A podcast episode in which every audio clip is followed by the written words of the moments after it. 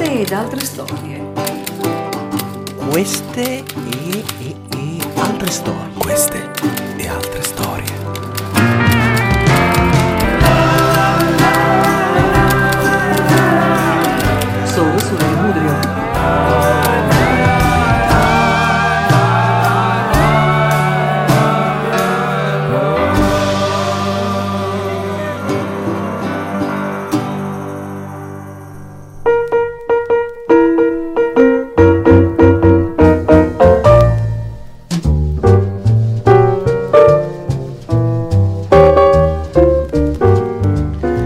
Dita sulla macchina da scrivere corrono, corrono veloci e anche oggi vanno a comporre una storia. Oggi vi parlo di uno scrittore, ma per l'esattezza di una festa in maschera, un ballo che diede per festeggiare il grande successo di un suo romanzo. E come sempre partiamo da una data, è il 28 novembre del 1966.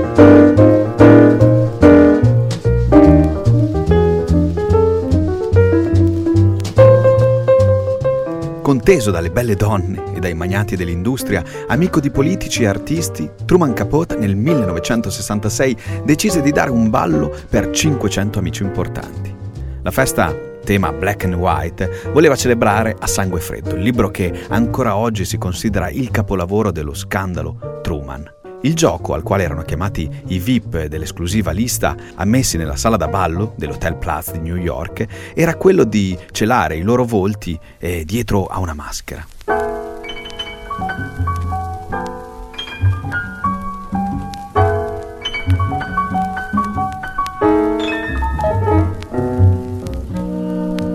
Gli invitati furono solo 450 e scegliere chi doveva partecipare non fu cosa semplice. Disse, ho invitato 500 persone e mi sono fatto 15.000 nemici.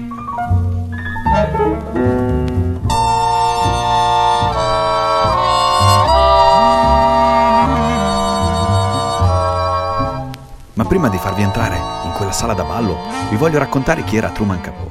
A 8 anni era già attivo omosessuale, a 12 alcolizzato, a 16 scrittore e a 24 famoso, a 40 miliardario, a 50 un rottame sotto il profilo fisico e mentale. Per tutta la vita, conclusasi nel 1984, Truman Capote ha bruciato le tappe. Con questa strategia si è conquistato il cliché dell'esibizionista. Era piccolo ma coordinatissimo nei movimenti, con una voce da bambino che non l'avrebbe mai abbandonato mise presto a frutto l'effetto prodotto da un'immagine poco convenzionale, incantando i fotografi di Life che nel 1947 battevano l'America alla ricerca di nuovi Hemingway. Fu proprio grazie al servizio uscito sulla rivista se l'anno successivo poteva veder pubblicato altre voci, altre stanze. Romanzo gotico barocco suddista, accolto con eh, favore dal pubblico e dalla critica. Capote aveva un'altissima opinione di se stesso, si considerava il Proust statunitense. Diceva, forse non sono intelligente e colto come era lui, tuttavia il mio occhio è buono quanto il suo.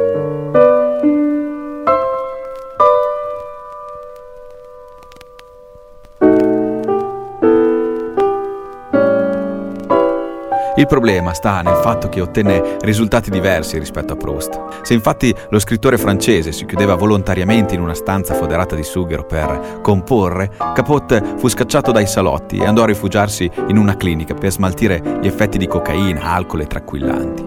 E quando morì a 60 anni, i colleghi invidiosi e maligni dissero saggia mossa per favorire ancora una volta la sua carriera.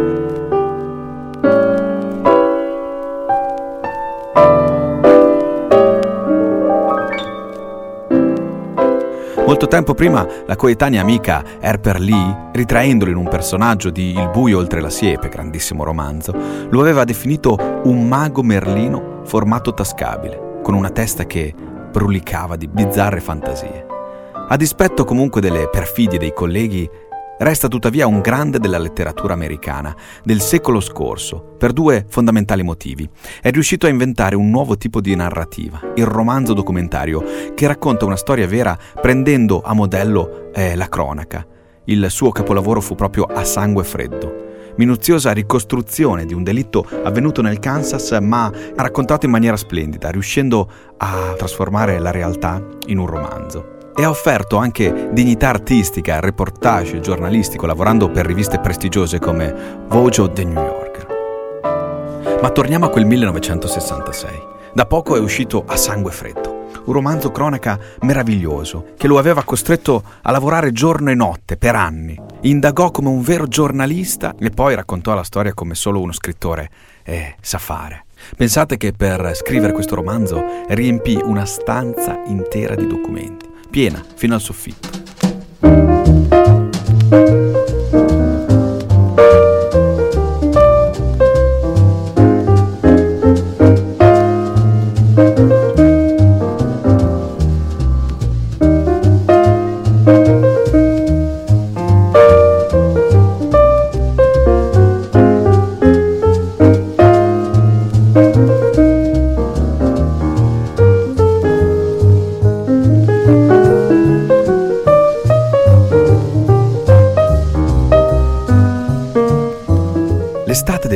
1966 la passò a scrivere e cancellare come un forsennato i nomi degli ospiti. Su un quadernetto nero che la notte diceva di chiudere in cassaforte. La lista doveva essere perfetta, una combinazione di alta società, aristocrazia, del denaro, uomini importanti, star di Hollywood e personaggi nuovi.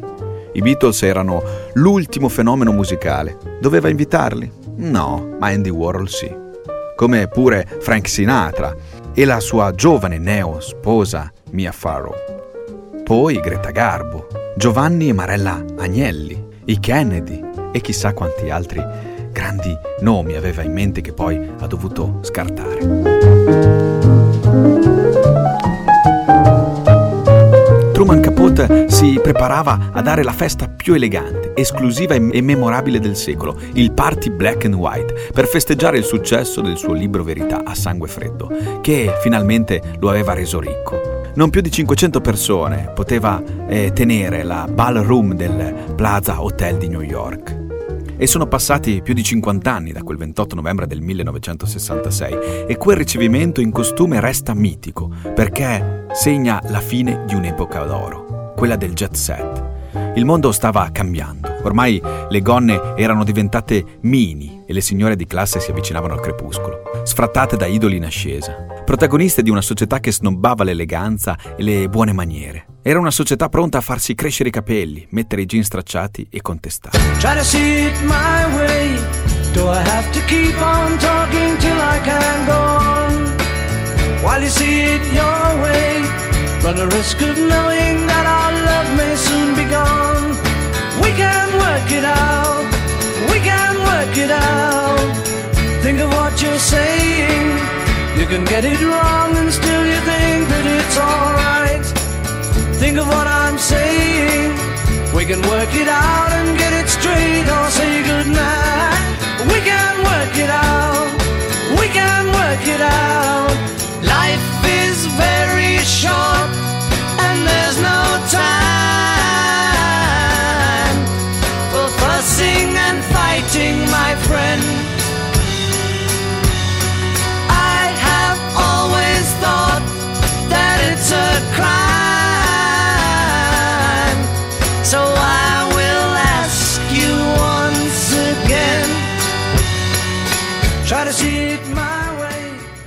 In ogni caso dare una festa in proprio onore sarebbe stato volgare. Così Truman decise di dedicarla a una donna prestigiosa che però non gli facesse ombra, come la Shalba K. Graham, moglie di Philip, l'editore da poco morto suicida, rimasta sola a dirigere il Washington Post.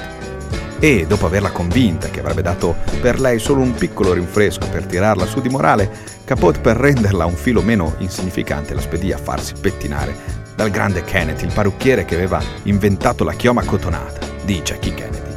Il dress code della serata era il bianco e nero, con in aggiunta un piccolo giochino, l'uso della maschera.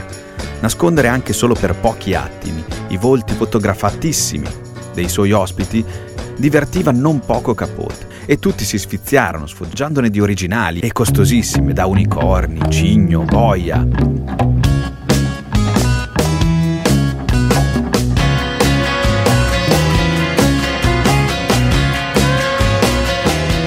Gli abiti bianchi e neri furono realizzati per le ospiti dai più grandi sarti del momento. Erano logicamente spettacolari. Uno spettacolo che quella sera stregò la folla calcata di fronte al pala. Inizialmente si voleva arricchire la sala con eh, decorazioni, rosso rubino, eh, tendaggi e mille altre cose, ma poi decisero che dovevano essere gli ospiti a decorare la sala.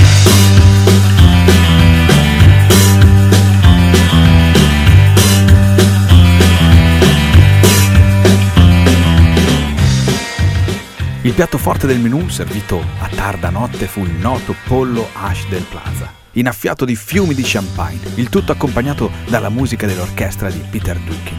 Gli invitati, dopo essersi a lungo squadrati, si scatenarono nelle danze solo dopo la mezzanotte. La tenuta del look nudo della bellissima Penelope Tree, pensiamo che siamo nel 1966, quindi la tenuta nuda per loro era la pancia scoperta, scandalizzò i più, ipotizzando Beat e Evedon che sognavano di mettere quella ragazza dalla bellezza atipica portabandiera delle nuove generazioni sulle copertine dei giornali più glamour, cosa che poi accadde.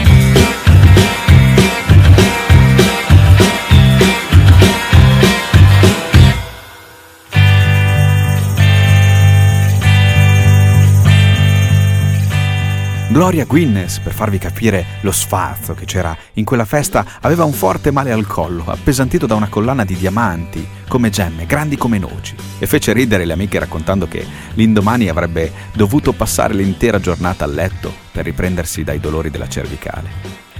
Verso le tre del mattino Sinatra non ballava mai se non nei film. Decise che voleva andarsene a bere nel suo bar preferito, il Gilli. A nulla valsero le preghiere di Capote che lo imploravano di rimanere ancora. Lui girò i tacchi, scortato da un nutrito gruppo di belle donne. Poco dopo anche gli altri seguirono il suo esempio e la festa era finita.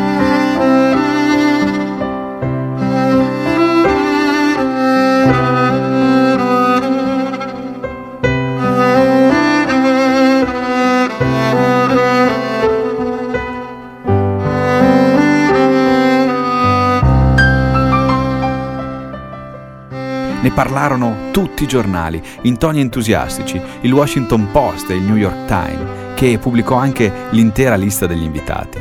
Ma fu anche criticata da molti giornali che paragonarono il ballo agli eccessi di Maria Antonietta al tempo della Rivoluzione francese, insinuando quanto fosse terribile da parte di Capote dare una festa di quelle proporzioni grazie al successo di un libro a sangue freddo sul massacro di una famiglia del Kansas.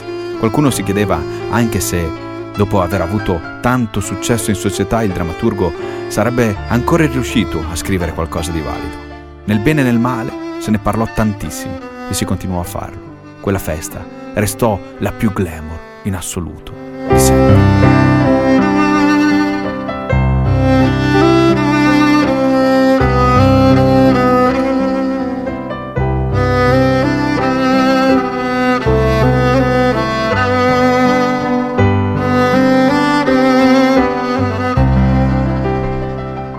Anni dopo questa grande festa vi fu un punto di svolta nella sua vita e anche della sua carriera. Era il 1975 quando su una rivista famosissima apparvero tre capitoli del suo nuovo romanzo, Preghiere esaudite, un romanzo su, quella, su quell'ambiente moderno che lo aveva eletto a confidente, schiudendo per lui segreti gelosamente custoditi pochi giorni si scatenò una vera e propria baraonda perché le affermazioni di Capote erano davvero incandescenti. Qualche esempio?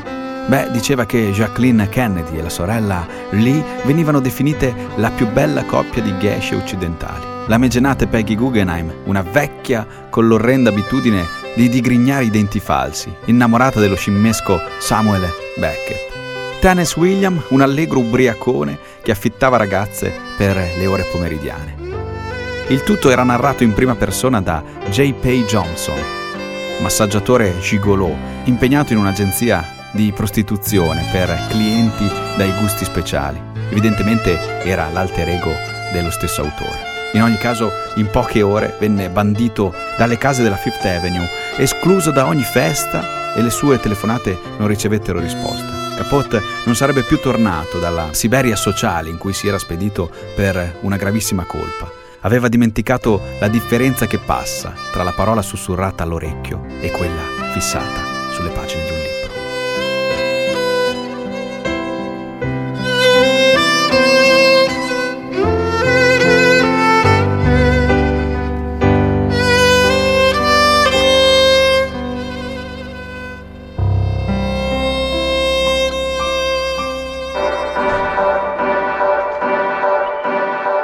Si spense all'improvviso, giovanissimo, a 60 anni, nella casa californiana di un'amica, distrutto dall'esagerato consumo di vodka e cocaina. E prima di morire sicuramente ripensò ai bei ricordi di quella serata memorabile, a quella grande festa che celebrava il suo successo. La notte di quel 28 novembre del 1966, prima d'addormentarsi, disse i bei ricordi della serata mi volteggiarono in testa come una raffica di fiocchi di neve. Forse anche quella notte, prima di dormire, pensò a quei fiocchi di neve.